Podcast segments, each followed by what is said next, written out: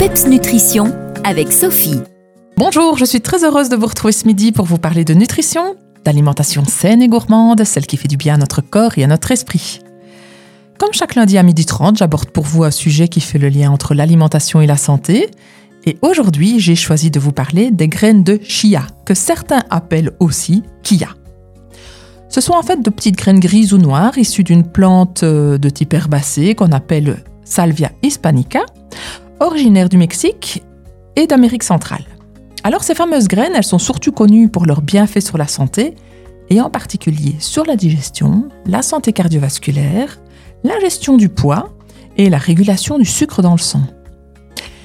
Elles sont une excellente source d'énergie, surtout sous forme de protéines et d'oméga 3, et elles peuvent aider à augmenter la satiété de par leur richesse en fibres. Alors rien d'étonnant que cette petite graine soit classée parmi les super aliments, tant sa composition a une valeur nutritionnelle intéressante. Très peu d'aliments ont d'ailleurs une densité nutritionnelle aussi élevée que la sienne. Retenez simplement qu'elles sont riches en oméga 3, en protéines complètes, en fibres, en calcium ainsi qu'en vitamine B9 et en antioxydants. Petit truc, avant de les consommer, le trempage des graines est indispensable pour assimiler les différents nutriments qu'elles contiennent.